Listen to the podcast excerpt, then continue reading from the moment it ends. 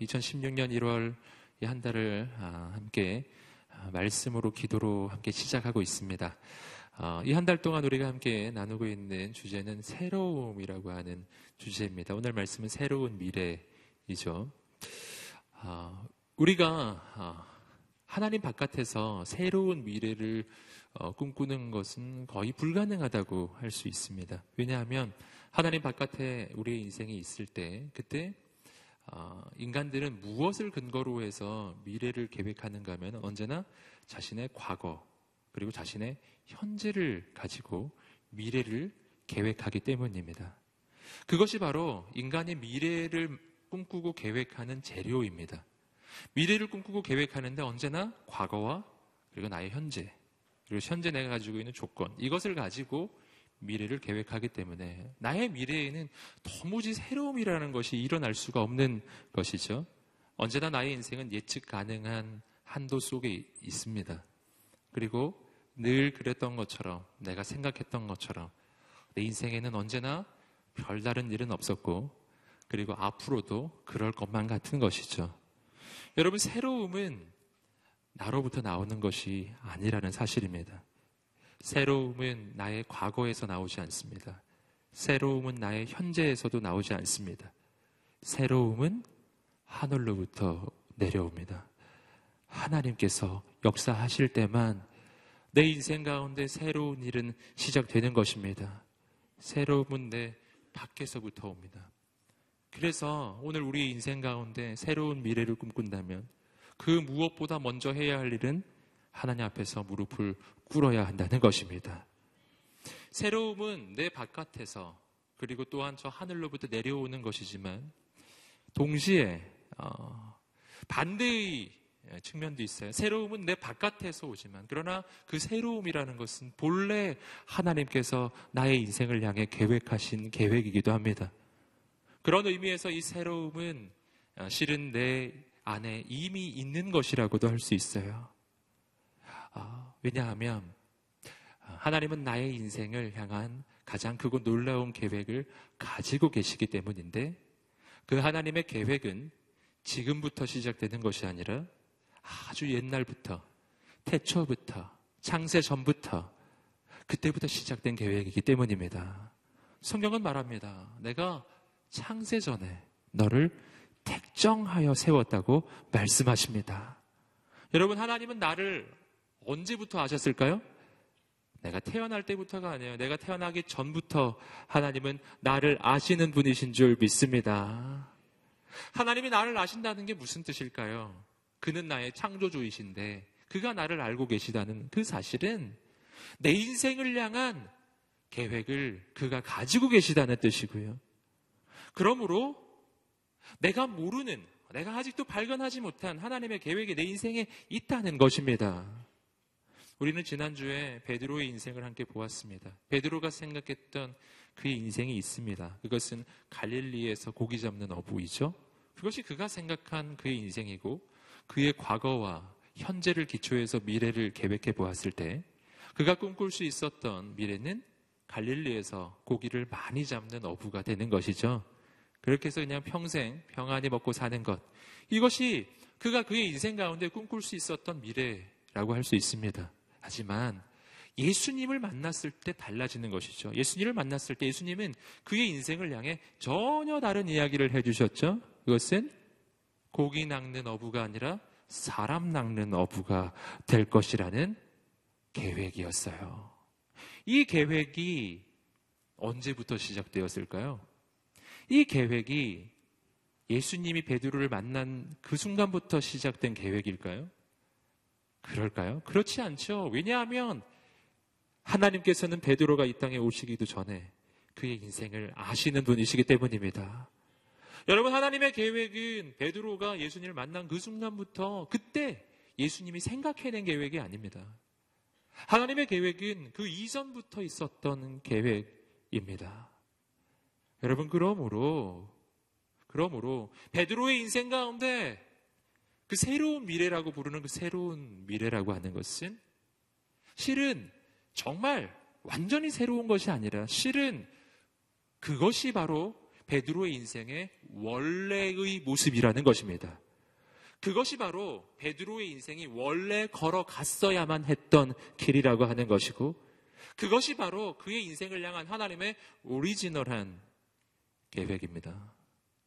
그러므로 하나님 안에서 발견하는 내 인생의 새로움이란, 그것은 기상천외한 새로운 것이 생겨나는 것이 아니고, 하나님 안에서 발견하는 내 인생의 새로움이라는 것은 내 인생을 향한 하나님의 본래의 계획을 알게 되는 것입니다. 그래서 지난주에 우리는 그것을 진짜 나를 만나는 것이라 함께 나누었죠. 이것이 진짜 나인 거예요. 베드로에게 진짜 나는 누구입니까? 사람 낚는 어부로 세워질 때, 그것이 바로 베드로의 진짜 진면목이라고 하는 것입니다. 여러분, 오늘 이 밤에 그 하나님을 만나게 되기를 간절히 소망합니다. 새로움은 하나님에게서 시작합니다. 그리고 그 새로움은 나의 인생에 이미 이미 계획되었고 지금 진행되고 있는 것입니다. 주님을 만나는 그 순간 그 새로움이 눈에 보이게 나타나기 시작할 것입니다. 여러분, 오늘 우리가 읽으신 하나님의 말씀은 이스라엘 백성, 이스라엘 민족을 향한 하나님의 어, 놀라운 약속의 말씀입니다. 어, 이사야를 통해서 어, 전해지고 있는 이 약속의 말씀은 실은 이스라엘 어, 민족의 가장 어두운 때를 향한 하나님의 약속의 말씀이죠.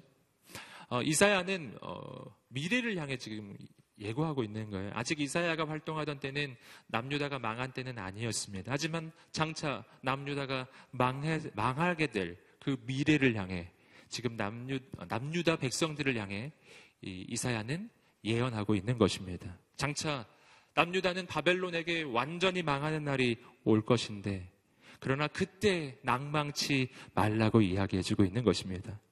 먼 후대에 진짜 바벨론에 의해서 이스라엘 백성들이 망해버렸을 때, 남유다가 망해버렸을 때, 그때 그들이 이 하나님의 말씀을 읽으면서 소망을 얻으라고 미리 예언해 준 것이죠. 여러분, 오늘 이 말씀은 이스라엘 민족의 가장 어두운 때, 가장 절망스러운 때 하나님께서 말씀해 주시는 새로운 미래입니다. 여러분, 어떻게 이 새로운 미래는 펼쳐질까요? 오늘 말씀을 통해서 먼저 발견하는 것은 뭐냐면은 하나님 안에서 이스라엘 백성들에게 언제나 소망이 있다라고 하는 것입니다. 먼저 깨달아야 할 것은 하, 인간이 망했다고 해서 하나님이 망한 것은 아니라는 사실이에요. 인간이 실패했다고 해서 하나님께서 실패한 것은 아니라는 사실입니다.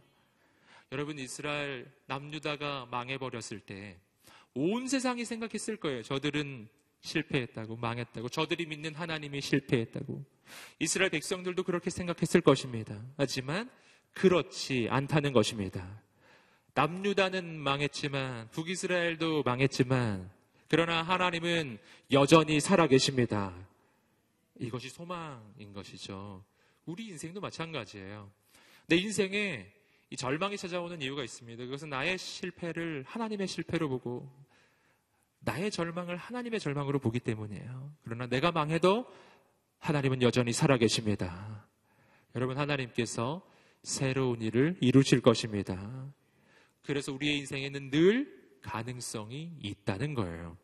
여러분, 그 하나님의 역사가 어떻게 이루어지는가, 오늘 말씀을 통해서 한번 보겠습니다. 우리 이사야 사십삼 장 십삼, 십팔 절의 말씀을 함께 읽어보겠습니다. 시작. 지나간 일들을 기억하지 말라. 너희는 이전 일을 기억하지 말며 옛날 일을 생각하지 말라. 개역의 번역이고요. 그리고 우리말 번역은 너희는 지나간 일들을 기억하지 말아라. 여러분, 기억하지 말아야 할 과거에 대해 이야기하고 있습니다. 그런데 오늘 우리가 이 본문의 말씀을 보기 전에 한 가지 더 좀 확인해야 할 것이 있습니다. 그것은 뭐냐면 나의 과거 가운데 모든 것을 다 잊어야 하는 것은 아니기 때문이에요. 오늘 우리가 말씀을 십팔 절부터 읽었지만 그 앞부분을 읽어보시면 요 바로 앞부분에서 하나님은 조금 다르게 말씀하신 부분이 있습니다. 함께 십오 절부터 십칠 절까지 말씀을 읽어보시겠습니다. 시작. 나는 여호와이며 너희의 거룩한 자임. 너희의 왕이다. 바다 가운데 길을 내시고 거센 물결 가운데 통로를 내신 여호와께서 이렇게 말씀하신다. 병거와 말과 군대와 용사를 모두 이끌어내어 그곳에서 쓰러뜨리셔서 다시는 일어나지 못하고 불이 꺼진 심지처럼 사그라지게 하신 여호와께서 이렇게 말씀하신다. 자, 십오 절부터 십칠 절까지 말씀을 보세요. 하나님께서 이스라엘 백성을 향한 놀라운 약속의 말씀을 하시기 전에 먼저 하나님 자신에 대한 소개를 하고 계세요. 하나님이 어떤 분이신지에 대해 소개를 하고 계세요. 그런데 이 말씀을 잘 읽어보시면 하나님의 과거에 대해 이야기하고 계세요. 하나님이 어떤 분이셨는지를 말하고 있죠. 어떤 분이셨습니까? 이스라엘 백성들이 이집트에 있을 때 그들을 구원해 내신 분. 이스라엘 백성들이 홍해 앞에 있을 때 그 바다를 가르신 분. 그리고 그들을 구원해 내신 분. 여러분, 출애굽의 역사를 이해하고, 이야기하고 있어요. 하나님 어떤 분이시다? 이스라엘 백성들을 이집트에서 구원해 내신 출애굽의 하나님. 바다를 가르신 기적의 하나님, 그 하나님께서 지금 말씀하신다. 이렇게 지금 이야기가 시작하고 있는 거예요. 그러므로 자, 여기서 우리는 앞뒤가 조금 안 맞는 것을 알 수 있습니다. 뒤에서는 지나간 일들을 기억하지 말아라 라고 말씀하셨는데 앞에 보면 과거를 계속 이야기하고, 이야기하고 계세요. 자, 여기서 우리는 과거의 두 가지 종류를 알게 된다는 것이죠. 첫 번째, 잊지 말아야 할 과거예요. 여러분, 우리의 과거 가운데 결코 잊지 말아야 할 과거가 있습니다. 그것은 하나님께서 이루신 역사입니다. 하나님께서 얼마나 놀랍게 역사하시는지, 하나님께서 얼마나 놀랍게 내 인생을 구원해 내셨는지, 그 하나님께서 이루신 일들, 그 하나님은 우리는 잊지 말아야 한다는 것입니다. 여러분, 오늘 이 밤에 그 하나님을 기억하는 밤이 되시기를 주님의 이름으로 축복합니다. 여러분, 우리 인생 가운데 문제에 부딪혔을 때 그 문제 가운데 우리의 인생이 쓰러지고 그 문제 가운데 절망하게 되는 아주 중요한 이유가 있습니다. 그것은 하나님을 잊어버린 거예요. 여러분, 하나님을 기억해 보십시오. 여러분, 하나님께서 나를 어떻게 구원하셨는지 기억해 보십시오. 과거에 얼마나 그 깊은 절망에서 얼마나 놀랍게 나를 구원해 내셨는지, 얼마나 기적적인 역사하심으로 나를 구원해 내셔서 여기까지 오게 하셨는지를 기억해 보십시오. 여러분, 그 하나님이 오늘 내 인생을 결코 버려두지 않으실 것입니다. 여러분, 우리가 잊어버리는 하나님께서 이루신 가장 놀라운 역사는 나를 위해 하나님께서 그 아들 예수님을 보내주셨다는 사실입니다. 이걸 자꾸만 잊어버리는 거예요. 하나님이 나를 구하시기 위해서 누구를 포기하셨습니까? 하나님의 아들을 포기하셨습니다. 하나님의 아들을 십자가에 죽기까지 내어주셨다는 것이죠. 여러분, 잊지 마시기를 주님으로 축복합니다. 당신을 위해 아들을 포기하신 하나님이 절대로 지금 있는 그 모든 어려움과 환난과 그 문제 가운데서 오늘 우리의 인생이 영원히 망하도록 버려두지 않으실 것입니다. 하나님이 날 위해 치르신 희생이 너무나 크기 때문이에요. 여러분, 오늘 하나님을 기억하는 밤이 되시기를 주님의 이름으로 축복합니다. 그런데 오늘 말씀에서는 또 한 가지 우리를 향한 영적인 교훈이 나오죠. 오늘 금방 읽으셨던 십팔 절 말씀처럼 그러나 지나간 일들을 기억하지 말아라 라고 가르침을 주십니다. 자, 기억할 과거는 하나님께서 이루시는 일이에요. 그러나 기억하지 말아야 할 일이 있어요. 그것은 나와 관계된 것들입니다. 첫 번째는 나의 실패이고 두 번째는 나의 성공이에요. 성공이든 실패든 상관없습니다. 무엇이든 내가 했던 것은 다 잊어버리시기를 주님으로 축복합니다. 첫 번째, 나의 실패, 내 실패를 잊어버려라 라는 것입니다. 여러분, 내가 오늘 절망하는 아주 중요한 한 가지 이유죠. 그것은 과거의 실패 때문입니다. 과거의 실패가 나를 어, 내 발목을 잡는 거예요. 내가 앞으로 전진하지 못하게 만듭니다. 내가 앞으로 나아가지 못하게 하면 나의 과거의 실패, 나의 과거의 죄악, 나의 과거의 절망입니다. 여러분, 그러나 하나님은 그걸 기억하지 말라고 하세요. 왜 그렇습니까? 왜냐하면 여러분, 하나님은 역전의 하나님이시기 때문입니다. 내가 아무리 처절한 실패를 경험하고 있어도 내가 아무리 처절한 패배를 경험했다 할지라도, 과거에 무슨 일이 있었어도, 여러분, 내가 그 어떤 대적을 만나고 있을지라도, 내가 과거에 그 대적 앞에서 어떤 패배를 경험했을지라도, 그러나 오늘 나는 새로운 용기를 내시기를 주님으로 축복합니다. 하나님은 나의 그 모든 실패를 뒤집으실 수 있으신 분이시기 때문입니다. 나의 대적을 이기실 수 있는 능력의 하나님이시기 때문입니다. 지난주에 우리가 함께 보셨던 베드로의 예를 다시 한번 기억해 보십시오. 그는 밤이 새도록 그물을 던졌지만 물고기를 단 한 마리도 잡지 못합니다. 그것이 베드로의 과거입니다. 과거, 과거의 실패. 밤새도록 아무것도 할 수가 없었던 것이죠. 여러분, 그러나 예수님이 그의 인생에 오셨을 때, 예수님께서 그의 배에 타셨을 때 그의 인생은 영원히 새로워집니다.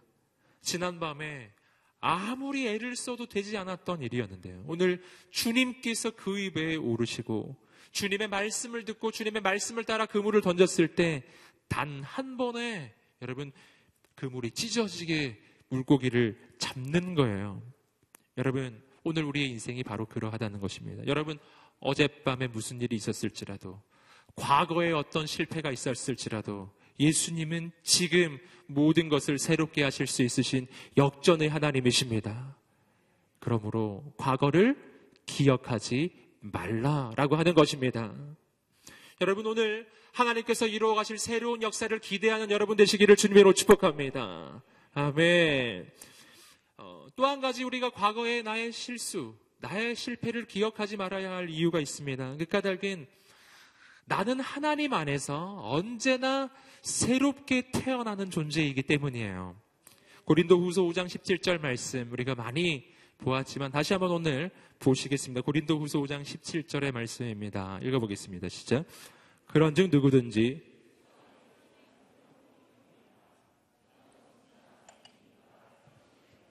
아멘. 나는 예수 안에서 어떻게 된다고요? 새로운 피조물이 된다고 이야기하는 것입니다. 새로운 피조물이란 새롭게 지어지는 것이죠. 새롭게 창조되는 것입니다. 난 새로운 존재가 된 것입니다. 여러분, 새로운 존재가 되었다는 것, 새로운 존재로 다시 태어났다는 것은 나는 더 이상 과거의 영향 아래 있지 않다는 것을 의미해요. 여러분, 어제의 나와 예수 그리스도 안에 있는 오늘의 나는 전혀 다른 존재가 되었음을 믿습니다. 여러분, 이 믿음이 있게 되기를 주님으로 축복합니다. 어제의 나는 과거의 영향 아래에 있었습니다. 과거의 추억 아래에 있었고 과거의 상처 아래에 있었습니다. 하지만 오늘 내가 예수 그리스도를 믿고 하나님의 자녀가 되는 그 순간에 나는 영원히 새로운 존재로 다시 태어난다는 것입니다. 과거는 더 이상 영향력이 없다는 사실이에요. 과거는 죄의 종이었습니다. 죄 때문에 나는 끌려다니던 인생이었어요. 그러나 오늘 예수 안에서 나는 하나님의 자녀로 다시 태어납니다. 난 새로워졌다니까요. 어제와 다른 오늘의 나입니다. 함께 한번 외쳐보겠습니다. 나는 달라졌습니다. 나는 하나님의 아들, 딸이 되었습니다. 아멘. 여러분, 과거가 지나갔음을 선포합니다. 지나간 일을 기억하지 않게 되기를 주님의 이름으로 축복합니다. 여러분, 오늘 말씀을 통해서 또 한 가지 깨달아야 하는 것이 있어요. 그것은 뭐냐면은 나는 나의 실패도 기억하지 말아야 하지만 또 한 가지가 있으면 나의 성공도 기억하지 말아야 한다는 거예요. 여러분, 어떤 사람은 신앙생활을 하는데 이, 이렇게 하는 사람이 있어요. 언제나 과거의 추억 속에 젖어 사는 인생이죠. 누가 무슨 말을 하면 나도 왕년에 다 해봤다고, 왕년에 아울리치 한번 안 가봤냐고, 에프에이 영상에 나와도 왕년에 선교 한번 안 해본 사람 있냐고 늘 이렇게 과거, 과거의 추억 속에서 그냥 젖어 사는 인생이에요. 여러분, 그래서 하나님 말씀하시는 겁니다. 과거를 기억하지 말아라. 성공도 기억하지 말아라. 왜냐하면 실패가 내가 미래를 향해 나아가는데 내 발목을 잡는 것 이상으로 과거의 나의 성공이 내 미래를 향해 내가 달려가는 것을 내 발목을 잡기 때문이에요. 멈추게 만들어요. 어떻게 멈추게 만드냐면은 아, 과거에 이렇게 대단한 것을 했으니 과거에 이렇게 놀라운 일을 이루었으니 그러니 이제는 좀 쉬자라는 것이죠. 과거에 이렇게 대단한 것을 했으니 지금은 그냥 지금은 더 놀라운 하나님의 역사를 기대하지 않는 것입니다. 그냥 과거 속에 머물면서 사는 인생입니다. 여러분, 그러나 오늘 이 밤에 우리가 우리의 마음이 새로워지게 되기를 간절히 소망합니다. 여러분, 하나님은 과거의 하나님, 추억 속의 하나님이 되실 수 없습니다. 하나님은 바로 오늘 만나는 하나님이어야 합니다. 바로 지금 만나는 하나님이어야 합니다. 이스라엘 백성들에게 하나님께서 출애굽의 하나님을 기억하라고 하는 이유는 출애굽에 머물라고 하는 것이 아니에요. 출애굽 때 역사하신 그 하나님이 지금도 역사하심을 믿고 지금 하나님을 기대하라고 하는 것입니다. 여러분, 오늘 여러분을 격려하고 축복합니다. 오늘 이 밤에 마음이 새로워지게 되기를 주님으로 축복합니다. 그래서 성령이 임하시면 놀라운 역사가 일어나는데, 사도행전 이 장의 말씀을 보시면 베드로가 어, 설교를 할 때 성령이 임하실 때 일어나는 역사를 요엘서의 말씀을 인용해서 이야기하잖아요. 너희 늙은이가 꿈을 꿀 것이요. 함께 외쳐볼까요? 늙은이가 꿈을 꿀 것이요. 아멘. 이 무슨 말인지 아시겠습니까? 늙은이는 꿈꾸지 않거든요. 늙은이는 언제나 과거를 회상해요. 언제나 과거를 추억해요. 언제나 과거만 기억합니다. 여러분, 그런데 그건 하나님의 역사가 아니라는 거예요. 성령님이 역사하시면 과거의 추억을 말하는 인생이 아니라 미래의 꿈을 이야기하기 시작하는 것입니다. 이것이 하나님의 역사예요. 여러분, 지금 내 인생에 하나님이 역사하고 계시는지 안 역사하고 계시는지, 내가 지금 성령에 붙잡혀 있는지 안 붙잡혀 있는지는요, 내가 지금 뭘 이야기하고 있는지를 보면 압니다.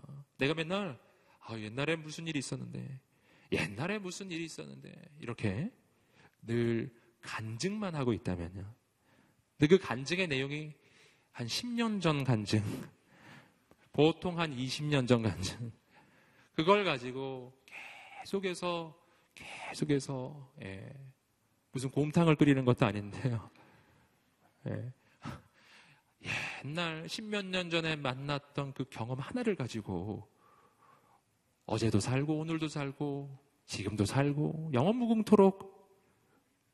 여러분, 그런 게 아니에요. 여러분, 신앙은 바로 지금이에요. 바로 오늘, 바로 지금, 지금 역사하시는 하나님을 바로 지금 만나는 것입니다. 여러분, 저는 오늘 우리의 간증이 새로워지게 되기를 소망합니다. 여러분, 내가 십 년 전, 이십 년 전, 오 년 전 추억 속에 머물며 맨날 그런 것을 이야기하고 있다면 난 이미 신앙의 늙은이가 되어버린 거예요.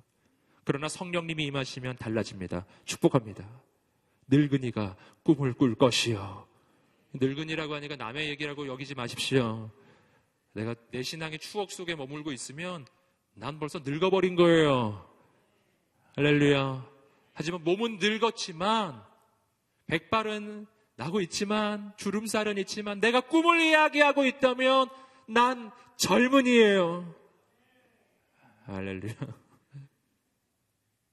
여러분, 과거를 잊어야 합니다. 과거에 무슨 성공이 이루셨나요? 잊어야 합니다. 왠지 아시겠어요? 하나님이 앞으로 더 놀라운 일을 이루실 것이기 때문이에요. 더 위대한 일을 이루실 것이기 때문이에요. 아멘. 하나님을 기대하시기를 주님으로 축복합니다. 그래서 우리는 언제나 기대를 품어야 한다는 것입니다. 신앙은 기대입니다. 하나님을 기대하는 것입니다. 어, 예수님과 그 야고보와 요한 그리고 베드로가 함께 변화산상에서 경험한 일 기억하시죠?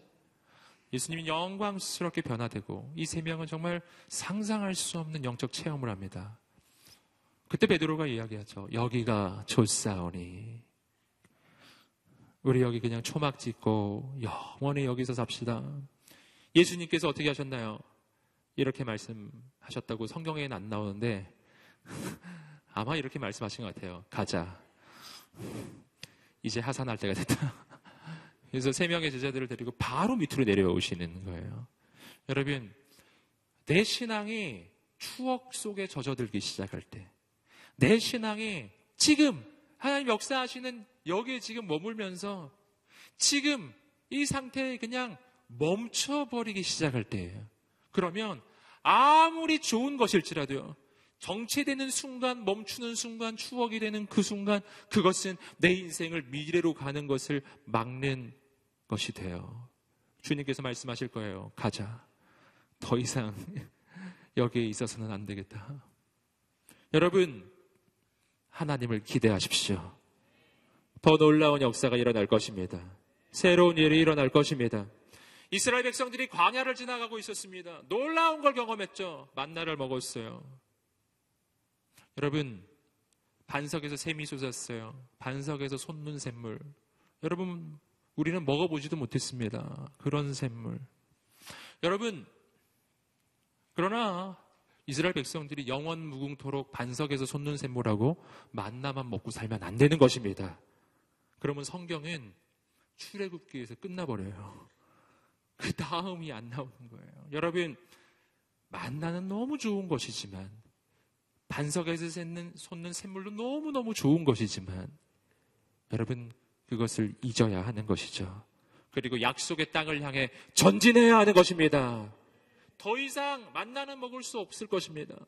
더 이상 반석에서 솟는 샘물도 먹을 수 없을 것입니다. 하지만 약속의 땅에서 그들은 더 놀라운 여리고성이 무너지고 하나님의 나라가 그 땅 가운데 이루어지는 하나님의 역사를 보게 될 것입니다. 할렐루야. 과거에 멈추지 않으시기를 주님으로 축복합니다. 현재에도 멈추지 않으시기를 주님으로 축복합니다. 새로운 일을 기대하십시오. 아멘. 계속해서 이사야 사십삼 장 십구 절 말씀을 함께 읽어보시겠습니다. 시작. 보라, 내가 새 일을 하고 있다.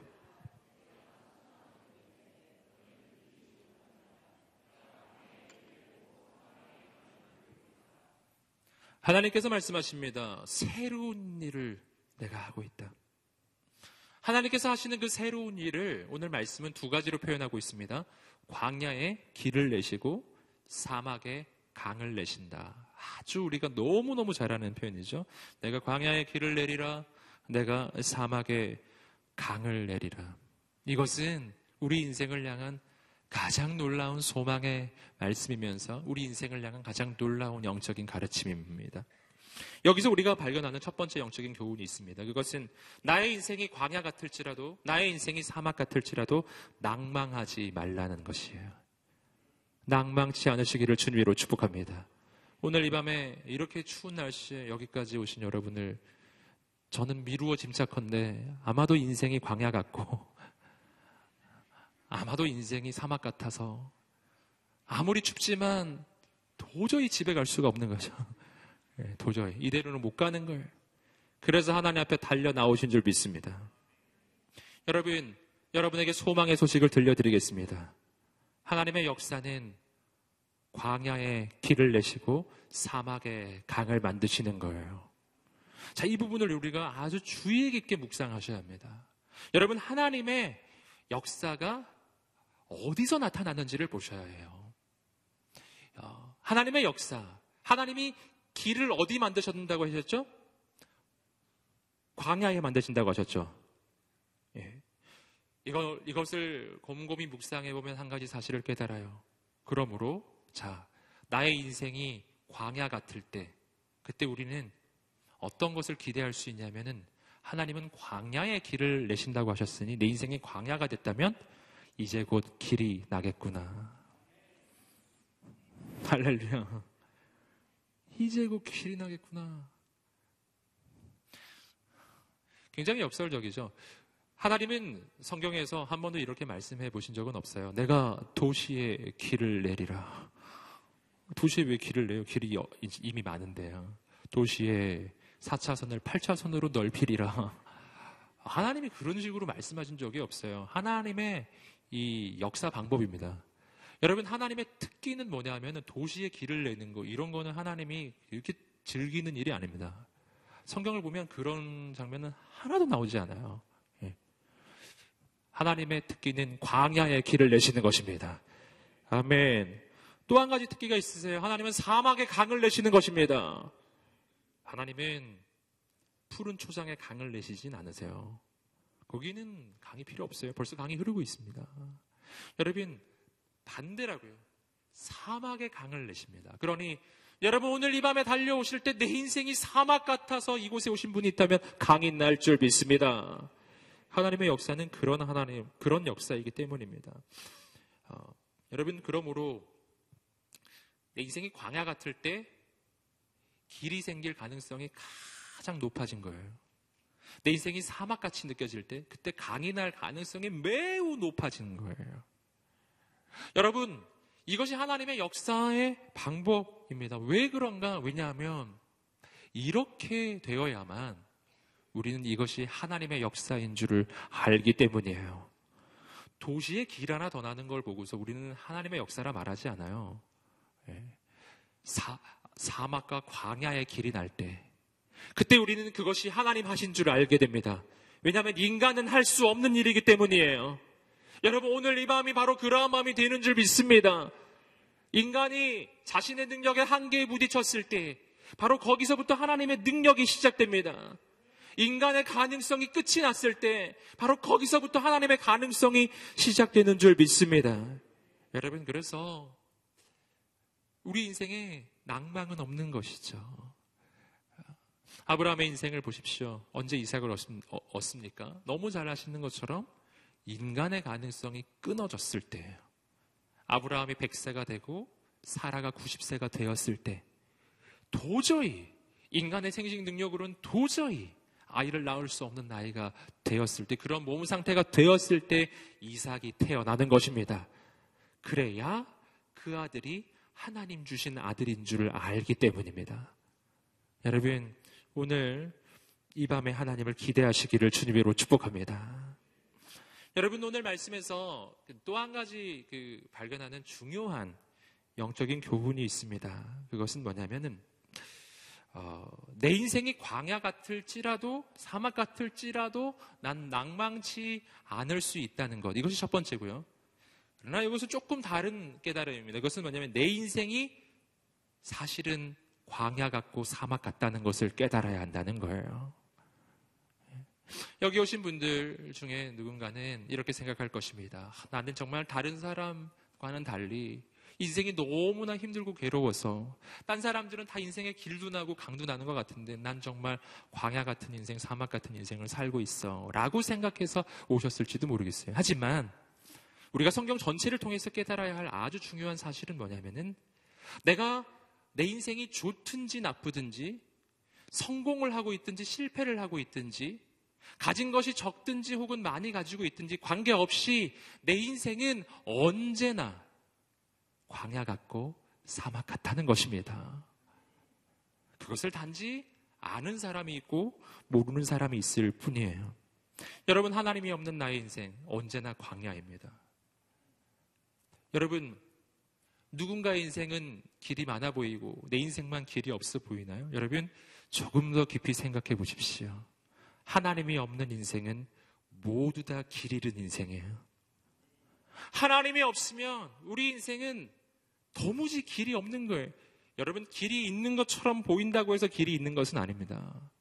주님께서 말씀하셨어요. 내가 곧 길이요 진리요 생명이니. 여러분, 예수님 말씀하셨어요. 내가 길이다 라고 말씀하셨습니다. 이게 무슨 말인지 아시겠어요? 여러분, 주님을 만나지 않으면 내 인생에는 절대로 길이 안 열린다는 뜻입니다. 주님을 만나야만 길이 열리는 것입니다. 주님이 없으면 사람들이 보기에 인생의 탄탄대로가 펼쳐져 있는 것처럼 보여도 그거 길 아니라는 거예요. 세상 사람들이 보기에 여러분, 헤로당처럼 길이 탄탄대로 열린 사람이 어디 있습니까? 로마 제국의 인정을 받고 모든 권력을 가지고 있고 여러분, 모든 부귀를 가지고 있고, 그러나 하나님이 없으면 그의 인생은 망하는 것입니다. 할렐루야. 여러분, 세상을 바라보면서 부러워하지 않으시기를 주님으로 축복합니다. 부러워하지 마십시오. 반대로 이야기하면 인생에 길이 하나도 없는 것 같은 인생이 있어요. 길이 하나도 없는 것 같은 인생이 있는데, 그런데 예수님이 그의 인생에 오시면 즉시 길이 열리는 거예요. 여러분, 그래서 성경은 이렇게 이야기하는 겁니다. 마태복음 오 장 삼 절 말씀입니다. 마태복음 오 장 삼 절 말씀입니다. 시작.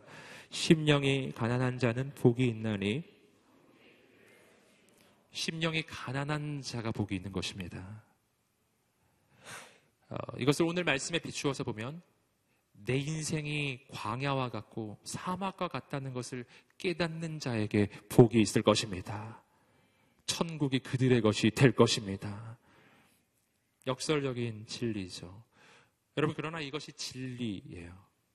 하나님 바깥에서 하나님 없이 내 인생이 부유하다고 말할 수 있는 사람은 없습니다. 하나님 없이 내 능력만으로 내 인생에 난 길을 만들 수 있다고 생각한다면 그것은 오만함이죠. 하나님 없이도 난 내 인생에 강물이 흘러간다고 이야기한다면, 그렇다면 그것은 정말 교만한 것입니다. 여러분, 그 누구도 자기 인생에 스스로 길 만들 수 있는 사람, 강 만들 수 있는 사람 존재하지 않습니다. 하나님 밖에서 우리는 모두 다 가난합니다. 그것을 알아야 한다는 것이에요. 심령이 가난한 자가 되어야 천국을 얻게 될 것입니다. 그러므로 여기서 아주 역설적인 가르침을 우리가 이 말씀 속에서 발견해요.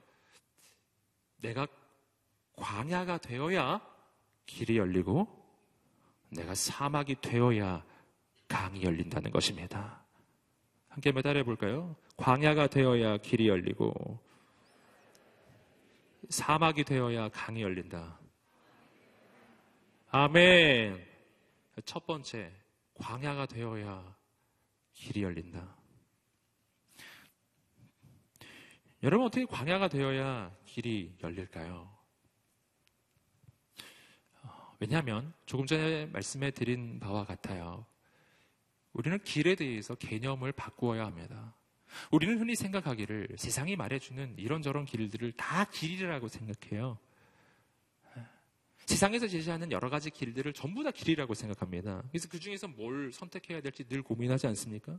하지만 우리는 성경 전체에서 분명히 주님의 교훈을 붙잡아야 합니다. 예수님의 말씀, 좀 전에 말씀드린 것처럼 내가 곧 길이요.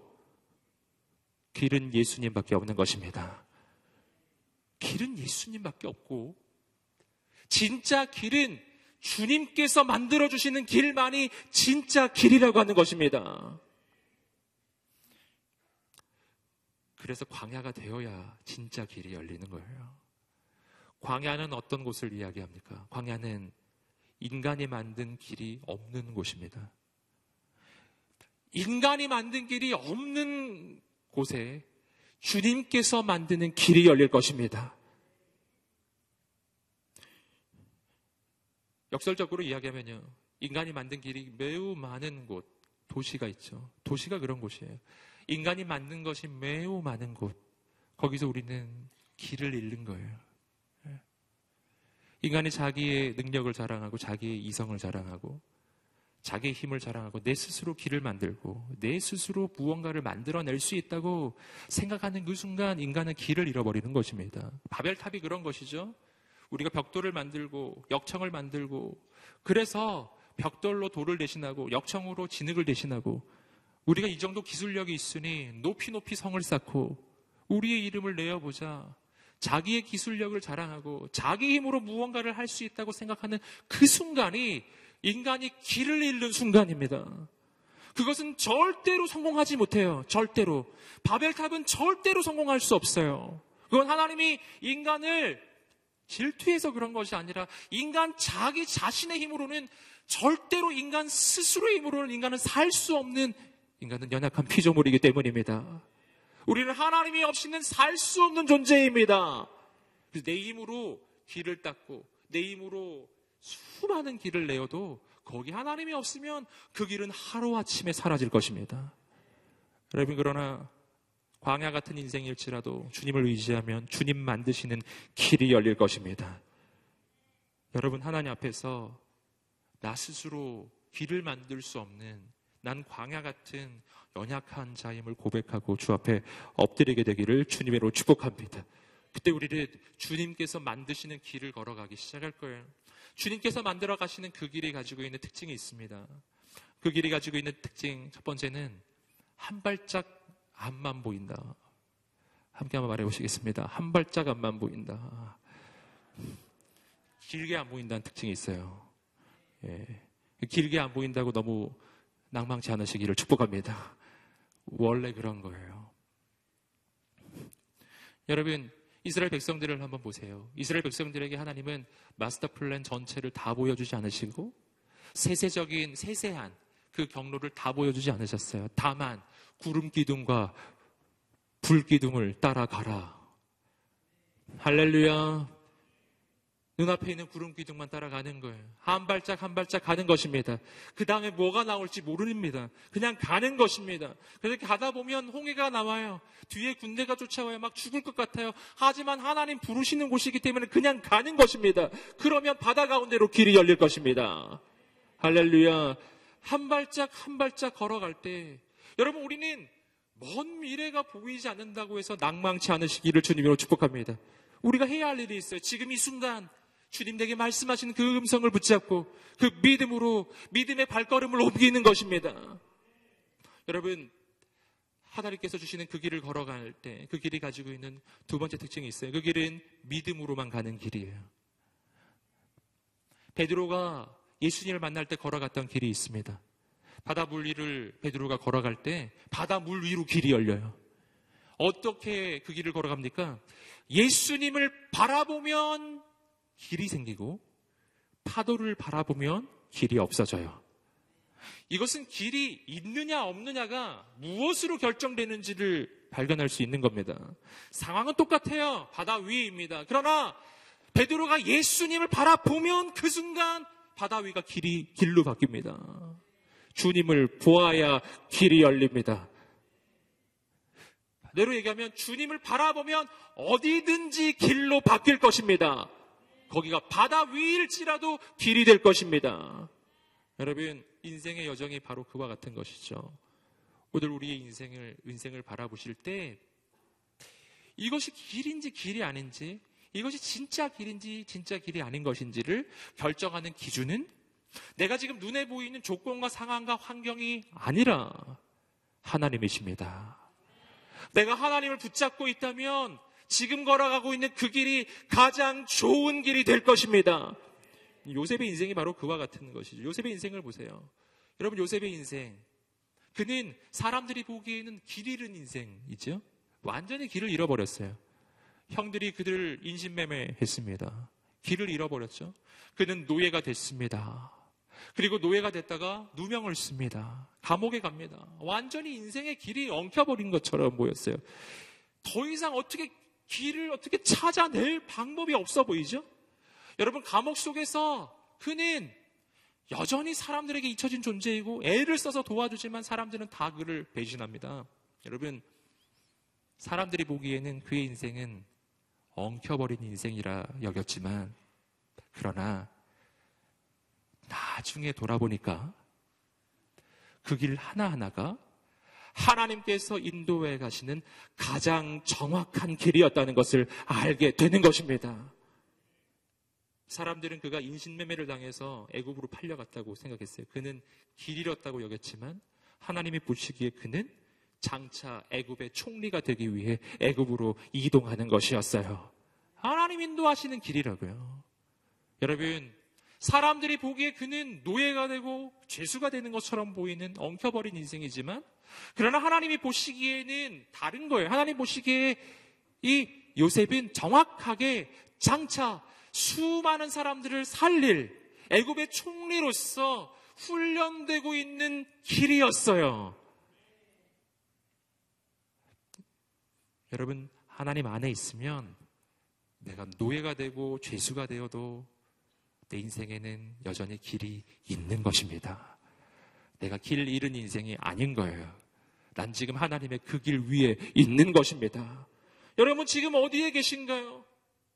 어떤 사람은 내가 바다 한가운데 있는 것처럼 느껴지실 거예요. 이제 곧 빠져 죽을 것만 같아요. 하지만 여러분, 그것은 사람들의 관점이에요.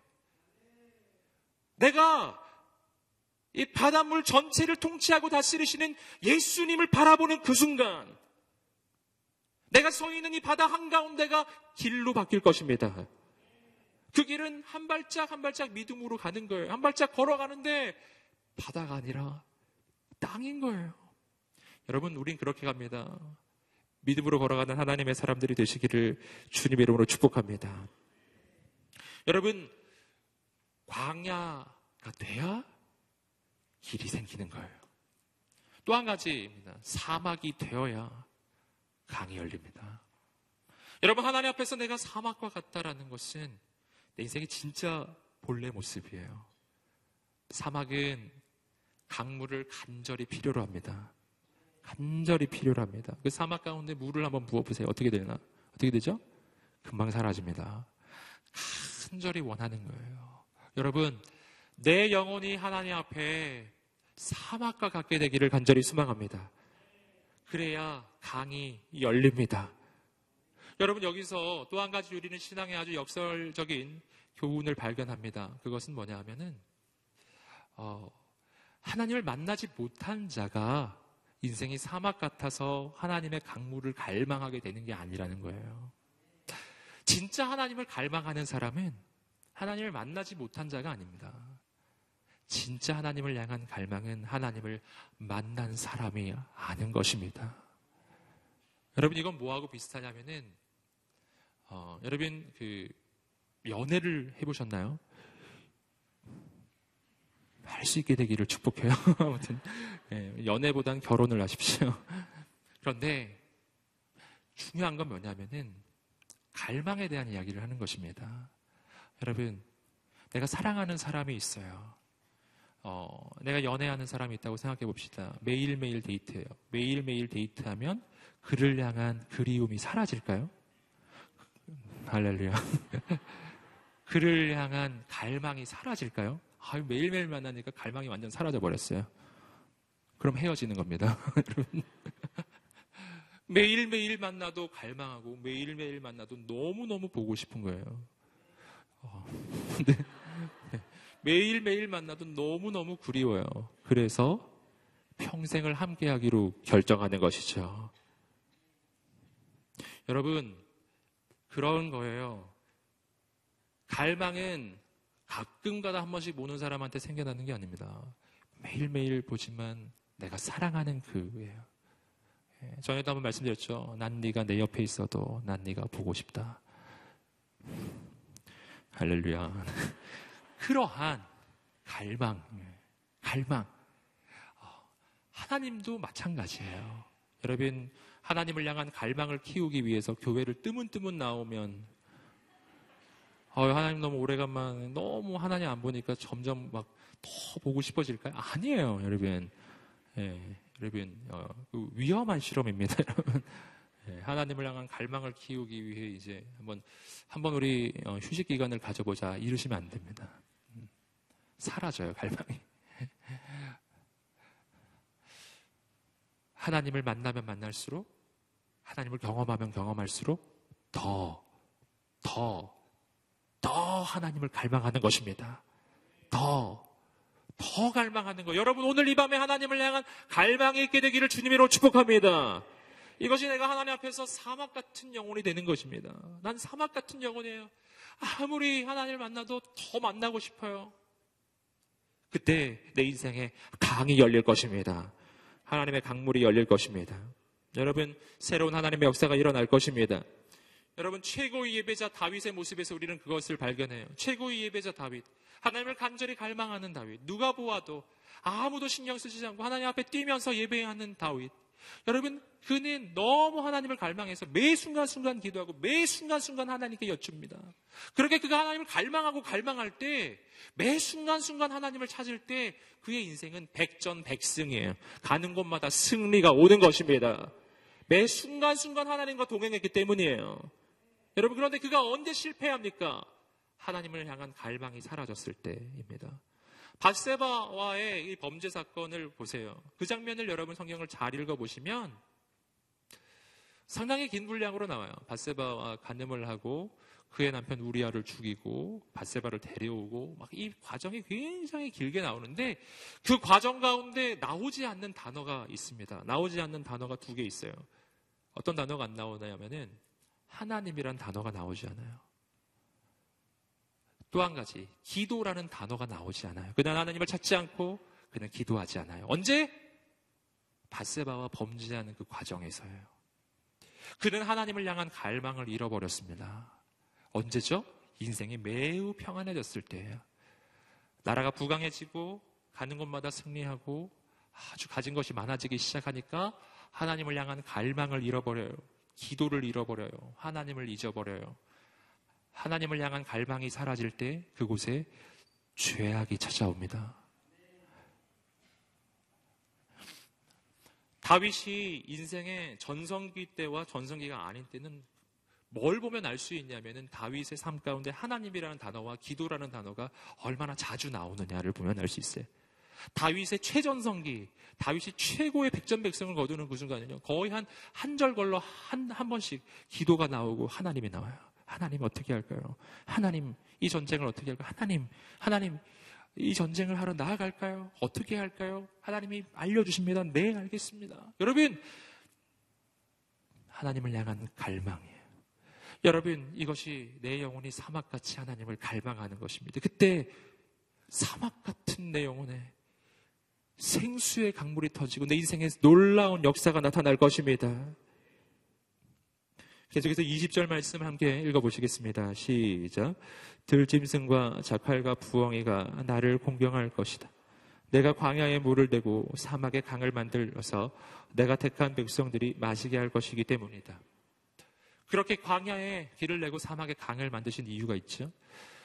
사막에 강을 만드시는 그 까닭은 하나님께서 택한 백성을 먹이시기 위함이었습니다. 하나님의 관심이 어디 있는지 알게 돼요. 하나님의 관심이 당신에게 있습니다. 택한 백성이 사막 가운데 있을 때 하나님이 당신에게 관심이 있습니다. 그래서 강을 주시는 거예요. 자, 여기서 우리는 또 한 가지, 성경에서 공통적으로 나오는 또 한 가지 인생의 교훈을 발견해요. 그것은 내가 어디 있느냐 보다 하나님이 거기 계시느냐가 더 중요하다는 거예요. 사람들은 내가 사막 가운데 있는지 도시 가운데 있는지 그걸 중요하게 여겨요.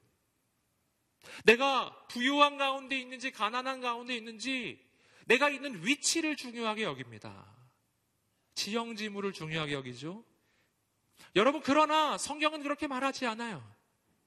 내가 도시 한복판에 있을지라도 하나님이 없으면 난 길 잃은 인생이고, 여러분, 내가 강물 옆에 있어도 하나님이 없으면 난 목마른 인생인 거예요. 여러분, 오늘 내 인생이 사막 한가운데 있을지라도 거기 하나님이 계시면 하나님은 나를 먹이실 것입니다. 날 먹이는 것은 조건이 아니고 상황이 아니에요. 하나님이십니다. 하나님이 나의 조건이십니다. 여러분, 이것이 우리 인생의 소망이에요. 어디에 있느냐 때문에 더 이상 낭망하지 않으시기를 주님으로 축복합니다. 이 밤에 하나님 만나게 되기를 간절히 소망합니다. 마지막으로 우리 이십일 절 말씀을 읽어보시겠습니다. 시작. 이 백성은 나를 찬양하게 하려고 내가 손수 만든 사람들이다. 이것이 목적이에요. 왜? 광야 같은 인생, 사막 같은 인생 가운데 하나님이 길을 만들어주시고, 그리고 사막 같은 그 인생 가운데 강물을 열어주시는가? 왜 목마른 그 백성들을 먹여주시는가? 목적이 있기 때문에, 하나님의 목적, 하나님의 목적인 하나님의 백성들로 하여금 예배하기 위하, 하기 위함이에요. 예배가 목적입니다. 이것이 내 인생의 목적, 내가 지어진 이유입니다. 여러분, 이것을 오늘 깨닫게 되기를 간절히 소망합니다. 그래서 오늘 우리의 인생 가운데 새로운 역사, 내 인생 가운데 새로운 꿈을 꾸기를 원하신다면 뭐를 시작해야 되는가? 예배를 시작해야 한다는 것입니다. 엎드리는 것이 능력이에요. 여러분, 이것은 절만 어떤 하나님 앞에서 굴욕적인, 어, 하나님 앞에서 비굴해져야 된다는 이야기를 하는 것이 아니에요. 어떤 사람은 정말, 세상의 인본주의적인 학자들은 그렇게 생각하는 것 같아요. 인간이 하나님 앞에 굴복하고 엎드리는 것, 그걸 매우 굴욕적으로 여기고요. 도리어 하나님 앞에 고개를 빳빳이 들고 독립하는 것, 이것을 마치 인간적인 것처럼 여겨요. 과연 그럴까요? 그렇지 않습니다. 그것은 인간이 가지고 있는 본질을 배반하는 것입니다. 여러분, 오늘 우리는 하나님 없이 살 수 없도록 지어진 피조물입니다. 그래서 내가 하나님 앞에 고개를 들면 용기가 생길 것 같지만 그렇지 않아요. 하나님 앞에서 고개를 들고 독립하면 뭔가 새로운 일이 일어날 것 같지만 그렇지 않아요. 절망이 찾아옵니다. 내 인생의 새로운 역사는 내가 하나님 앞에 엎드릴 때 일어나는 것입니다. 내가 엎드리는 그 순간 나는 내 인생이 지어진 본분을 되찾는 거예요. 피조물은 피조물이 될 때에 가장 놀라운 일이 일어나는 것입니다. 왠지 아시겠어요? 하나님 앞에 엎드릴 때 나는 창조주 하나님을 만납니다. 하나님 앞에 엎드릴 때 창조주 하나님과 연결됩니다. 그리고 내 인생에 창조주의 능력이 나타나기 시작하는 것입니다. 예배는 내 인생의 능력입니다. 여러분, 오늘 이 밤에 이것이 오늘 이곳에 부름받은 까닭이라는 것입니다. 오늘 이 밤에 우리가 그 하나님을 기억하면서 함께 기도하며 나아가기를 원합니다. 기도하면서 저 앞에 나아갈 때 하나님, 우리는 하나님의 말씀을 기억합니다. 보라, 내가 새 일을 행하리니 이제 나타낼 것이라. 아멘. 지나간 일을 기억하지 말아라. 과거에 연연하지 말아라. 하나님, 지나간 날의 실패를 잊게 해주십시오. 여러분, 지나간 날의 절망에 붙잡히지 않게 하여 주시옵소서. 오늘 이 밤에 하나님을 바라보게 하여 주시옵소서. 어디에 강이 열리고 어디에 길이 열립니까? 사막 같은 인생에, 광야 같은 인생에 강이 열리고 길이 열립니다. 오늘 이 밤에 우리가 그 고백이 있기를 소망합니다. 하나님, 내 인생이 하나님이 없이는 정말 광야와 같습니다. 하나님이 없으면 내 인생은 길 잃은 인생입니다. 하나님이 없으면 내 인생은 목마른 인생입니다. 주님, 이 밤에 나를 만나 주시옵소서. 주님이 밤에 나의 인생 가운데 길을 열어 주시옵소서. 주님이 밤에 나의 인생 가운데 강을 열어 주시옵소서. 오늘 나의 인생 가운데 새 일을 이루어 주시옵소서. 오늘 그 간절한 고백이 있는 사람, 소망이 있는 사람, 우리 함께 자리에서 한번 일어나셔서, 그리고 하나님 앞에 또 무릎을 꿇고, 하나님 아버지, 오늘 우리의 인생을 주께 의탁합니다. 광야 같은 인생에 있는 길을 열어주시고 사막 같은 인생의 강물을 열어주십시오. 하나님 앞에 무릎 꿇는 인생이 되게 하여 주시고, 엎드리는 인생이 되게 하여 주시고, 더 이상 내 힘과 내 능력으로 살 수 있다 여기지 아니하고 하나님만 의지하는 인생이 되게 하여 주시옵소서. 간절히 주 앞에 두 손을 들고 간절히 주여 한번 외치시며 기도하겠습니다. 주여.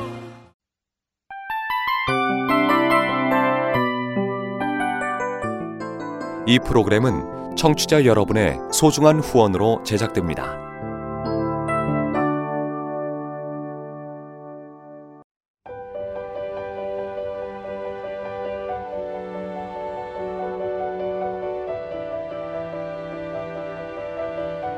세상에는 수많은 교회들이 있지만 더 깊이 있는 말씀 강해를 찾기 위해 크기로만 교회를 선정하지 않습니다.